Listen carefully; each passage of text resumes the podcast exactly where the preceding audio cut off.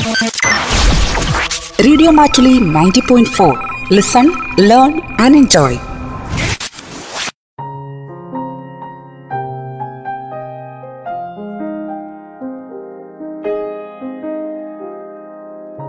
Monkeypox അറിയേണ്ടതെല്ലാം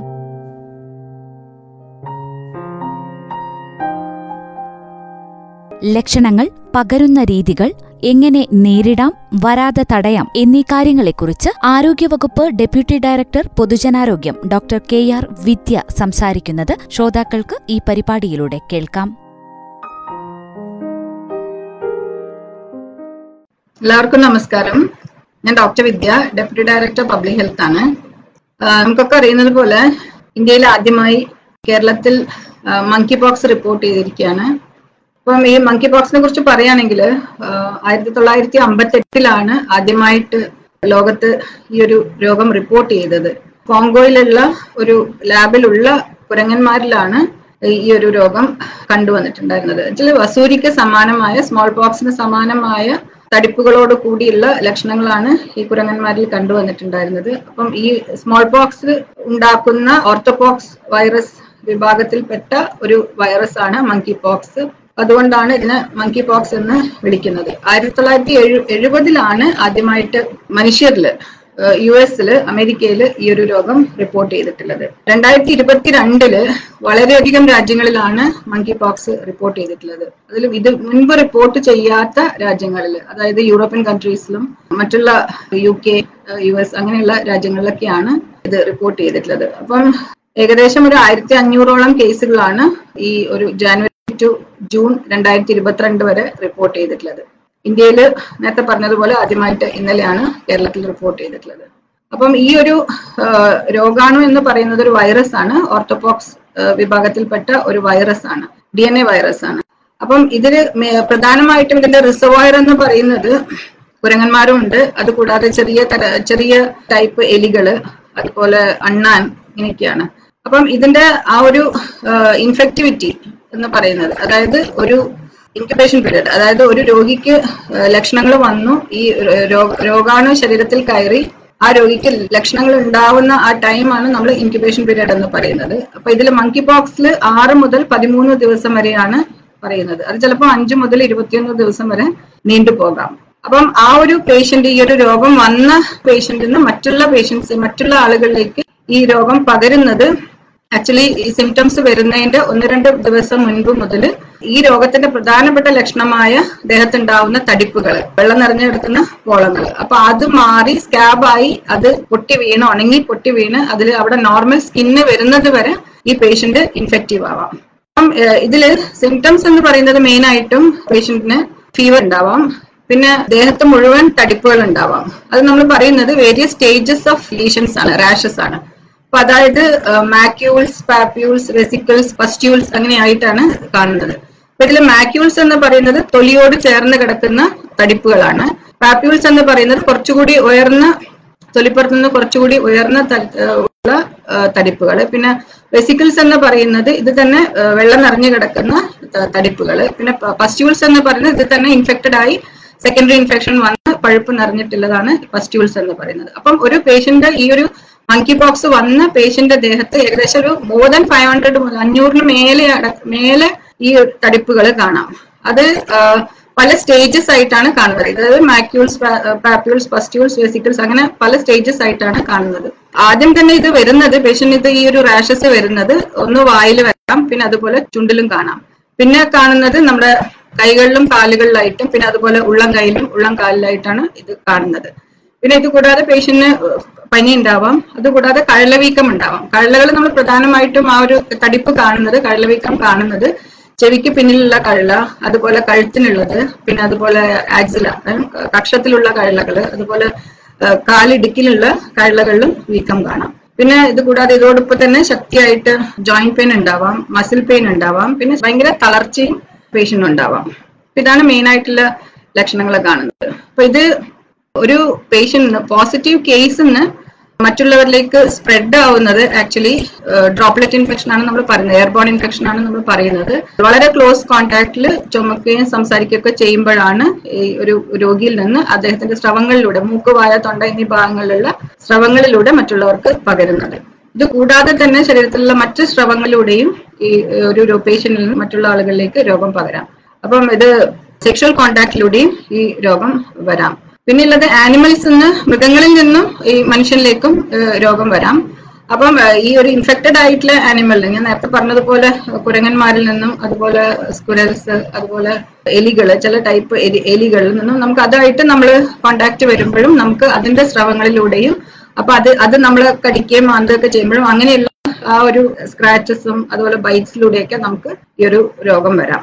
അപ്പം രോഗലക്ഷണങ്ങൾ വന്നു കഴിഞ്ഞാൽ നമ്മളിപ്പം ഇപ്പൊ ഈ ഒരു കേസിന്റെ കാര്യം പറയുകയാണെങ്കിൽ നമ്മൾ ഏറ്റവും ഇമ്പോർട്ടന്റ് ആയിട്ട് നമ്മൾ നോക്കേണ്ടത് ഈ രോഗിയായിട്ട് വന്നിട്ടില്ല കോൺടാക്ട്സിനെയാണ് നമ്മൾ ആദ്യം എടുക്കേണ്ടത്. അപ്പൊ കോൺടാക്ട് ലിസ്റ്റ് നമ്മൾ ഉണ്ടാക്കണം. അപ്പൊ ഇതിൽ കോൺടാക്ട് ലിസ്റ്റിൽ നമുക്ക് വരുന്നത് ഈ പേഷ്യന്റ് ആയിട്ട് ഏറ്റവും അടുത്ത് ഇട ഇടപഴകിയിട്ടുള്ളത്. അതായത് പേഷ്യന്റ് ആയിട്ട് ഫേസ് ടു ഫേസ് കോണ്ടാക്ട് വന്നിട്ടുള്ളത് പിന്നെ അതുപോലെ പേഷ്യന്റിന്റെ ഈ സ്രവങ്ങളുമായിട്ട് കോണ്ടാക്ട് വന്നത് അതുപോലെ അദ്ദേഹം ഉപയോഗ പേഷ്യന്റ് ഉപയോഗിച്ച ഡ്രസ്സസ് പിന്നെ അതുപോലെ കിടക്കവിരി പാത്രങ്ങൾ. പിന്നെ അതുപോലെ ഇത് ഫോമായി ട്രാൻസ്മിഷൻ കൂടി ഉള്ളതുകൊണ്ട്. അപ്പൊ ഈ ഒരു ഈ തൊലിപ്പുറത്ത് ഉണ്ടാവുന്ന ലീഷൻസിൽ ഇതിന്റെ റാഷസിലുള്ള ആ നീര് മറ്റുള്ള ഭാഗത്തേക്ക് വരുമ്പോഴും ഈ പസ്റ്റ്യൂൾസിലെ പഴുപ്പൊക്കെ മറ്റുള്ള ഭാഗത്തേക്ക് തൊടുമ്പോൾ ആവുമ്പോഴും ആ ഭാഗം നമ്മൾ നമുക്ക് കോണ്ടാക്ട് വരുമ്പോഴൊക്കെയാണ് നമുക്ക് ഈ ഒരു ഇൻഫെക്ഷൻ നമുക്ക് വരുന്നത്. അപ്പം ഇങ്ങനെയുള്ള ഈ പറഞ്ഞ ഇത്രയും മെത്തേഡ്സിലൂടെയാണ് നമുക്ക് മറ്റുള്ളവർക്ക് രോഗം വരുന്നത്. അപ്പൊ നമ്മൾ ചെയ്യേണ്ടത് ഒരു പേഷ്യന്റ് ഐഡന്റിഫൈ ചെയ്ത് കഴിഞ്ഞാൽ നമ്മൾ എത്ര നമ്മൾ ഈ പറഞ്ഞ പോലെ പേഷ്യൻസ് ചിലപ്പം ഡെർമറ്റോളജി ഡെർമറ്റോളജിസ്റ്റിനെ കാണാൻ പോവാം. അതുപോലെ ചിക്കൻ ബോക്സ് ആണെന്ന് വിചാരിച്ചു ഇതിൽ ഡിഫറൻഷ്യൽ ഡയഗ്നോസ് എന്ന് പറഞ്ഞാൽ ചിക്കൻ ബോക്സ് ആവാം. അതുപോലെ ഹെർപ്പിസ് ഓസ്റ്റർ ആവാം ഹെർപ്പിസ് സിംപ്ലെക്സ് ആവാം. അങ്ങനെ ഈ ദേഹത്ത് കുമിളകൾ വരുന്ന ഏത് തരം രോഗവും നമുക്ക് ഇതിന്റെ ഒരു ഡിഫറൻഷ്യൽ ഡയഗ്നോസിസ് ആയിട്ട് നമുക്ക് കാണാം. അപ്പം മറ്റുള്ള ഡിപ്പാർട്ട്മെന്റ്സിൽ നമ്മുടെ സാധാരണ നമ്മുടെ ഹെൽത്ത് ഡിപ്പാർട്ട്മെന്റിലെ ഒ പിയിൽ മാത്രമല്ല മെഡിസിൻ ഡിപ്പാർട്ട്മെന്റിലേക്കും പീഡിയാട്രിക് ഡിപ്പാർട്ട്മെന്റിലേക്കും അതുപോലെ ഡെർമറ്റോളജിസ്റ്റിന്റെ അടുത്തും ആയുഷ് ഡിപ്പാർട്ട്മെന്റിലേക്കൊക്കെ പേഷ്യന്റ് ചിലപ്പോൾ ഇതുപോലെ ദേഹത്ത് കാണുന്ന കുമിളകളും പനിയൊക്കെ ആയിട്ട് നമുക്ക് പോവാം. അപ്പൊ നമ്മൾ നോക്കേണ്ടത് ഇതിൽ ഈ പറഞ്ഞ ഹിസ്റ്ററി ഈ പേഷ്യന്റ് പേഷ്യന്റ് ആയിട്ടുള്ള ഈ കോൺടാക്ട് ലിസ്റ്റിൽ നമുക്ക് പേഷ്യന്റ് ആയിട്ട് ഇങ്ങനെ ഈ തരത്തിലുള്ള കോൺടാക്ട് പേഷ്യന്റ് ഇവർക്ക് വന്നിട്ടുണ്ടോ കോൺടാക്ട്സിന് വന്നിട്ടുണ്ടോ? അതുകൂടാതെ ഈ നമുക്കിപ്പം ഇപ്പോഴത്തെ ഒരു അവസ്ഥയിൽ ഇപ്പൊ നമ്മൾ പറയുന്നത് ഇപ്പൊ ഓൾറെഡി അമ്പത് രാജ്യങ്ങളിലാണ് ഈ കേസ് റിപ്പോർട്ട് ചെയ്തിട്ടുള്ളത്. അപ്പം ഈ പറഞ്ഞ എട്രസ് കൺട്രീസിൽ ലാസ്റ്റ് ഇരുപത്തൊന്ന് ദിവസത്തിന് മുൻപ് ട്രാവൽ ചെയ്തിട്ടുണ്ടെങ്കിൽ കഴിഞ്ഞ ഇരുപത്തൊന്ന് ദിവസത്തിന് മുൻപ് ഈ പറഞ്ഞ കേസുകൾ റിപ്പോർട്ട് ചെയ്ത രാജ്യങ്ങളിൽ ട്രാവൽ ചെയ്തിട്ടുണ്ടെങ്കിൽ അങ്ങനെയുള്ള ആളുകൾക്ക് പനിയും ഇതേപോലെ ദേഹത്ത് തടിപ്പും കാണുവാണെങ്കിൽ നമുക്ക് എക്സ്പ്ലെയിൻ ചെയ്യാൻ പറ്റാത്ത ഇതേപോലെ തന്നെ തടിപ്പ് ഞാൻ പറഞ്ഞില്ല ചിക്കൻ ബോക്സിൽ ഉണ്ടാവാം അല്ലെങ്കിൽ ഡ്രഗ് അലർജിയിലൊക്കെ ഉണ്ടാവും. അപ്പൊ നമുക്ക് അങ്ങനെ എക്സ്പ്ലെയിൻ ചെയ്യാൻ പറ്റാത്ത ഒരു കാരണമൊന്നും ഇല്ലാതെയുള്ള ഒരു തടിപ്പും പനിയും പിന്നെ അതുപോലെ ഇങ്ങനെയുള്ള രാജ്യങ്ങളിലേക്ക് ഓൾറെഡി റിപ്പോർട്ട് ചെയ്തിട്ടുള്ള കൺട്രീസിലേക്ക് ട്രാവൽ ചെയ്തിട്ടുണ്ടെങ്കിൽ കഴിഞ്ഞ ഇരുപത്തൊന്ന് ദിവസം മുൻപ് ട്രാവൽ ചെയ്തിട്ടുണ്ടെങ്കിൽ നമ്മൾ മങ്കി പോക്സ് ആണെന്ന് നമ്മൾ സംശയിക്കേണ്ടി വരും. അതുകൂടാതെ നമുക്ക് ഈ പേഷ്യന്റ് ആയിട്ട് കോൺടാക്ട് ഉണ്ടെങ്കിൽ ഓൾറെഡി ഒരു എസ്റ്റാബ്ലിഷ്ഡ് ആയിട്ടുള്ള ഇതേ ഒരു മീൻസ് ഓൾറെഡി ഈ പറഞ്ഞ രാജ്യങ്ങളിലേക്ക് പോയി അവർ വന്ന് തിരിച്ചു വന്നു ഇതേപോലെ ഫീവറും ദേഹത്ത് തടിപ്പും ഉള്ള പേഷ്യന്റ് ആയിട്ട് നമുക്ക് കോണ്ടാക്ട് ഉണ്ടെങ്കിലും നമ്മൾ ഒരു പ്രോബബിൾ മങ്കി പോക്സ് ആണെന്ന് നമ്മൾ സംശയിക്കണം. പിന്നെ ഉള്ളത് ലാബ് കൺഫേംഡ് ആയിട്ടുള്ള ലാബിൽ ടെസ്റ്റ് ചെയ്ത് പോസിറ്റീവ് ആണ്. അങ്ങനെയുള്ള ആളുകളായിട്ട് നമുക്ക് കോണ്ടാക്ട് വരികയാണെങ്കിലും അതേപോലെ ഇതേപോലത്തെ സിമിലർ ലീഷൻസ് നമ്മുടെ ദേഹത്ത് വരികയാണെങ്കിലും നമുക്ക് രോഗം ഉണ്ടെന്ന് നമ്മൾ സംശയിക്കണം. അപ്പൊ അങ്ങനെ നമ്മൾ കോൺടാക്ട് ലിസ്റ്റ് അപ്പൊ ഈ പേഷ്യന്റ് ആയിട്ടുള്ള കോണ്ടാക്ട്സ് ഈ തരത്തിലുള്ള കോൺടാക്ട് ഉള്ള ആളുകളെ കോൺടാക്ട് ലിസ്റ്റ് നമ്മൾ എടുക്കണം. പിന്നെ അവരെ നമ്മൾ ഇരുപത്തിയൊന്ന് ദിവസം നമ്മൾ സിംറ്റം സർവലൻസ് ചെയ്യണമെന്നാണ് ഇപ്പോഴത്തെ നിലവിലുള്ള ഗൈഡ് ലൈൻ പറയുന്നത്. അതായത് ഇപ്പൊ നമ്മളിപ്പോ ഡിസ്ട്രിക്ട്സിനോട് നമ്മൾ അഡ്വൈസ് കൊടുത്തിട്ടുള്ളത് രാവിലെയും വൈകുന്നേരം ഇപ്പൊ നമ്മൾ ഓൾറെഡി ലൈൻ ലിസ്റ്റ് ഒക്കെ നമ്മൾ ജില്ലകൾക്ക് കൊടുത്തിട്ടുണ്ട്. അപ്പൊ ആ ലിസ്റ്റിലുള്ള ആളുകളും അതുപോലെ ഈ പേഷ്യന്റ് കോൺടാക്ട് വന്നിട്ടുള്ള ആളുകളെ നമ്മൾ രാവിലെയും വൈകുന്നേരം വിളിച്ച് ചോദിക്കും. അവർക്ക് ഇതേപോലെ എന്തെങ്കിലും സിംറ്റംസ് ഉണ്ടോ എന്ന് നമ്മൾ അവരോട് ചോദിക്കും. അപ്പൊ അങ്ങനെ ട്വന്റി വൺ ഡേയ്സ് കഴിഞ്ഞിട്ടും അവർക്ക് സിംറ്റംസ് ഒന്നും ഇല്ലെങ്കിൽ അവർക്ക് ഈ ഒരു ഒബ്സർവേഷൻ പീരീഡിൽ നിന്ന് അവരെ നമുക്ക് വിടുതൽ ചെയ്യാം. നമ്മൾ കോവിഡിന് ചെയ്യുന്നത് പോലെ തന്നെ. പിന്നെ ഇപ്പൊ നമ്മൾ ഒരു സംശയം ചോദിക്കുന്നത് ഇപ്പൊ ഇങ്ങനെയുള്ള ഇപ്പൊ നമ്മൾ ഓൾറെഡി നമുക്ക് ഇതിൽ കുറെ ഫ്ലൈറ്റ് കോൺടാക്ട്സ് ഉണ്ട്. അപ്പൊ അവരെ നമ്മൾ ഓൾറെഡി സിംറ്റം സർവലൻസിൽ നമ്മൾ ട്വന്റി വൺ ഡേയ്സിലേക്ക് വെച്ചിട്ടുണ്ട്. അപ്പൊ അവർക്ക് ട്രാവൽ ചെയ്യാൻ പറ്റുമോ എന്നാണ് ഇപ്പം സംശയം ചോദിക്കുന്നത്. അപ്പൊ അവർ ട്രാവൽ ചെയ്യാം ബിക്കോസ് പ്രൊവൈഡഡ് അവർക്ക് സിംറ്റംസ് ഒന്നും ഇല്ലെങ്കിൽ അവർക്ക് ട്രാവൽ ചെയ്യാം. പക്ഷെ അവർ ചെന്ന് കഴിഞ്ഞാലും വേറെ രാജ്യത്തേക്ക് പോവുകയാണെങ്കിലും ചെന്ന് കഴിഞ്ഞാലും ഒരു ഓൾ ടുഗെദർ ഒരു ട്വന്റി വൺ ഡേയ്സിലേക്ക് അവർ സിംറ്റം സർവലൻസ് അവർ തന്നെ ചെയ്യേണ്ടതാണ്. അപ്പം അത് അതൊന്ന് പിന്നെ ഉള്ളത് നമ്മൾ ഇത് ടെസ്റ്റിന് അയക്കണം. നമ്മൾ ഈ പറഞ്ഞ സിംറ്റംസ് ഉള്ള ആളുകളും അതുപോലെ ദേഹത്ത് ലീഷൻസ് ഉണ്ടെങ്കിലും റാഷസ് ഉള്ള ആളുകളുടെ നമ്മൾ സാമ്പിൾസ് എടുത്തിട്ട് ടെസ്റ്റിന് അയക്കണം. ഇപ്പൊ നമ്മൾ നിലവിൽ നമ്മൾ ചെയ്യുന്നത് എൻ ഐ വി പൂനെയിലേക്കാണ് സാമ്പിൾസ് അയക്കുന്നത്. അതായത് നമ്മൾ ഒന്ന് പേഷ്യന്റിന്റെ എല്ലാ സ്രവങ്ങളും നമ്മൾ എടുത്ത് അതിപ്പോ ലീഷൻസ് ഉണ്ടെങ്കിൽ മൾട്ടിപ്പിൾ സൈറ്റ്സ് റാഷസ് ഉണ്ടെങ്കിൽ മൾട്ടിപ്പിൾ സൈറ്റ്സ് എന്നാണ് നമ്മൾ ഇതിന്റെ സ്രവങ്ങൾ എടുത്ത് അയക്കുന്നത്. അതുപോലെ ബ്ലഡ് സാമ്പിൾ നമുക്ക് അയക്കാം യൂറിൻ സാമ്പിൾ അയക്കാം. അപ്പൊ ഇങ്ങനെയുള്ള സാമ്പിൾസ് ഒക്കെ നമ്മൾ കളക്ട് ചെയ്ത് ഡിസ്ട്രിക്ട് നിന്ന് കളക്ട് ചെയ്ത് നമ്മൾ എൻ ഐ വി പുണ്യയിലേക്കാണ് അയക്കുന്നത്. പിന്നെ പേഷ്യൻസിന് ചിലപ്പം ഇത്രയും സിവിയർ ആയിട്ട് റാഷസ് ഉണ്ടാവുമ്പോൾ കോംപ്ലിക്കേഷൻസിലേക്ക് പേഷ്യന്റ് പോവാം. ചിലപ്പം സെക്കൻഡറി ഇൻഫെക്ഷൻസ് വരാം. അതുകൂടാതെ സെക്കൻഡറി ഇൻഫെക്ഷൻ വന്ന് സെപ്സിസിലേക്ക് പേഷ്യന്റ് പോവാം. പിന്നെ അതുപോലെ എൻസെഫലൈറ്റിസും വരാം. തലച്ചോറിൽ പനിയും വരാം. അപ്പൊ ഇങ്ങനെയുള്ള കോംപ്ലിക്കേഷൻസ് നമ്മൾ ശ്രദ്ധിക്കണം. പിന്നെ അതുപോലെ കണ്ണിനൊക്കെ ആണെങ്കിൽ കണ്ണിന്റെ ഉള്ളിലും കൺപോളകളിലും റാഷസ് വരികയാണെങ്കിൽ ചിലപ്പം കോർണിയൽ ഇറിറ്റേഷൻ വരാം കോർണിയൽ അസറേഷൻ വരാം. അപ്പൊ അതും നമ്മളൊന്ന് ശ്രദ്ധിക്കേണ്ടതാണ്. അപ്പൊ ഇതിന്റെ ട്രീറ്റ്മെന്റ് എന്ന് പറയുന്നത് പ്രധാനമായിട്ടും വൈറൽ ഇൽനെസ് ആയതുകൊണ്ട് ഇതിന്റെ ട്രീറ്റ്മെന്റ് എന്ന് പറയുന്നത് നമ്മൾ സപ്പോർട്ടീവ് ട്രീറ്റ്മെന്റ് ആണ്. പനി ഉണ്ടെങ്കിൽ നമുക്ക് പാരസെറ്റമോൾ കൊടുക്കാം. അതുപോലെ ദേഹത്ത് റാഷസ് ഉണ്ടെങ്കിൽ നമുക്ക് അതിന്റെ ചിലപ്പോൾ ചില പെയിൻഫുൾ റാഷസ് ആയിരിക്കും.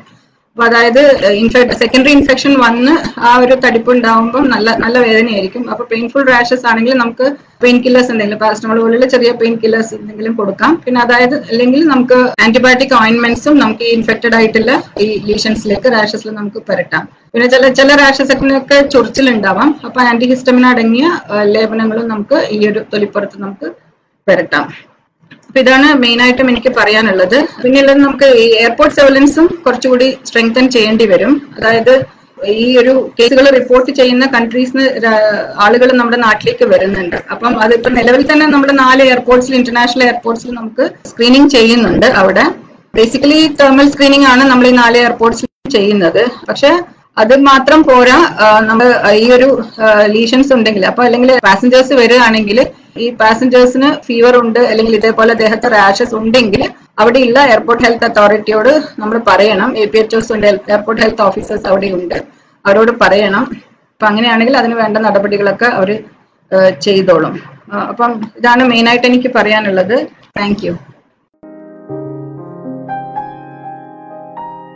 ശ്രോതാക്കൾ കേട്ടത് മങ്കി പോക്സ് അറിയേണ്ടതെല്ലാം. ആരോഗ്യവകുപ്പ് ഡെപ്യൂട്ടി ഡയറക്ടർ പൊതുജനാരോഗ്യം ഡോക്ടർ കെ ആർ വിദ്യ സംസാരിച്ചത്.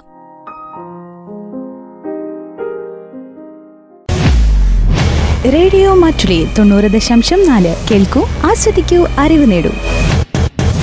റേഡിയോ മാറ്റുലി മാറ്റത്തിന്റെ ശംഖുലി.